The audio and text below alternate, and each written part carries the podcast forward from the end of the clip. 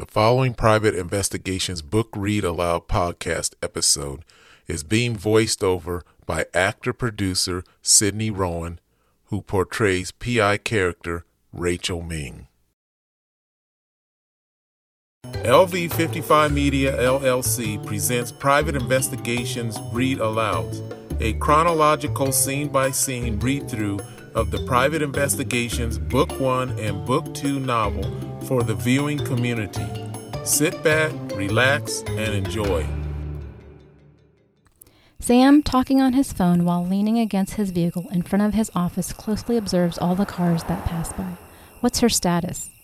Hmm. Okay, as soon as I talk with the girls, I'm coming to the hospital. Tell E. Marie we'll get to the bottom of this and try not to worry, okay? After Sam ends his phone conversation, he places his phone in his jacket pocket and begins walking up the stairs towards his office. A car driving fast down the street forces Sam to turn around and watch as it parks in a nearby stall and it shuts its lights off. Megan exits and calls out towards her grandfather.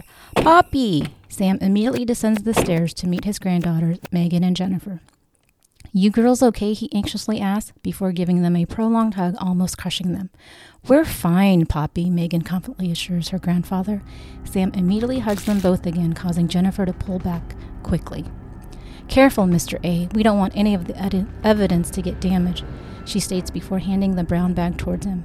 Both women watch Sam retrieve a small flashlight from his pant pocket, open the bag, and momentarily shines it inside the bag. We think we may have gotten the fingerprints of the person who spiked Nikki's drink, or at least. Jennifer interrupts Megan from speaking. Both glasses should be dusted for prints. We also saved the liquid so they could be tested too. Lisa and I both used latex gloves just like you taught us when we grabbed everything so as not to compromise any. Sam interrupts Megan from speaking. Lisa was with you, he inquires, forcing Megan to become slightly frustrated. Well, yeah, I tried to stop her from coming, Poppy, but she insisted. She okay? Sam anxiously asks. Yeah, we left her at the hospital with Samantha, Jennifer states. Why was Nicole at that party? Ricky took her, Jennifer answered. Sam takes a deep breath while shaking his head. Geez, I should have known. But Sam's pretty tore up, Megan continues in a matter of fact tone, causing Sam to become anxious again. Samantha got hurt too? How? he anxiously asks, causing Jennifer to briefly clutch Sam's arm, calming him. She meant Sam is real worried about Nikki. You know how she gets sometimes, Mr. A. Sam, pondering his thoughts, finally take another deep breath while nodding his head. Okay, I'll have a talk with Samantha first chance I get. Oh, Poppy, I forgot about the handgun. Let me go get it. Both Sam and Jennifer watch Megan trot to the vehicle, open the driver's side door, grab an object, and place it inside her jacket. As Megan walks back to as Megan walks back, she looks around the general area, then hands Sam a plastic bag with the handgun inside. Who does this belong to? he asks, confused. The guy who was pointing it at Jen, Nikki, and I. That statement quickly angers Sam. Sam cusses under his breath in Tagalog.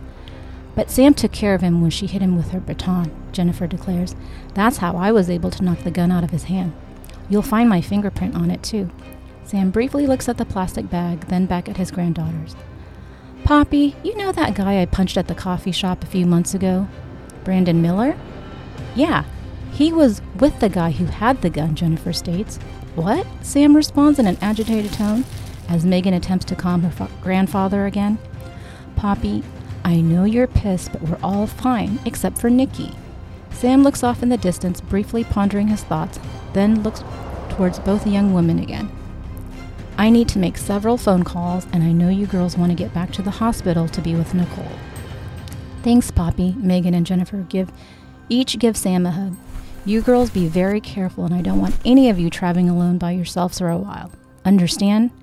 We won't, Mr. A. We promise, Jennifer states. Sam watches both his granddaughters trot to their car, then continue watching it drive to the end of the block, make a turn, and disappear into the darkness.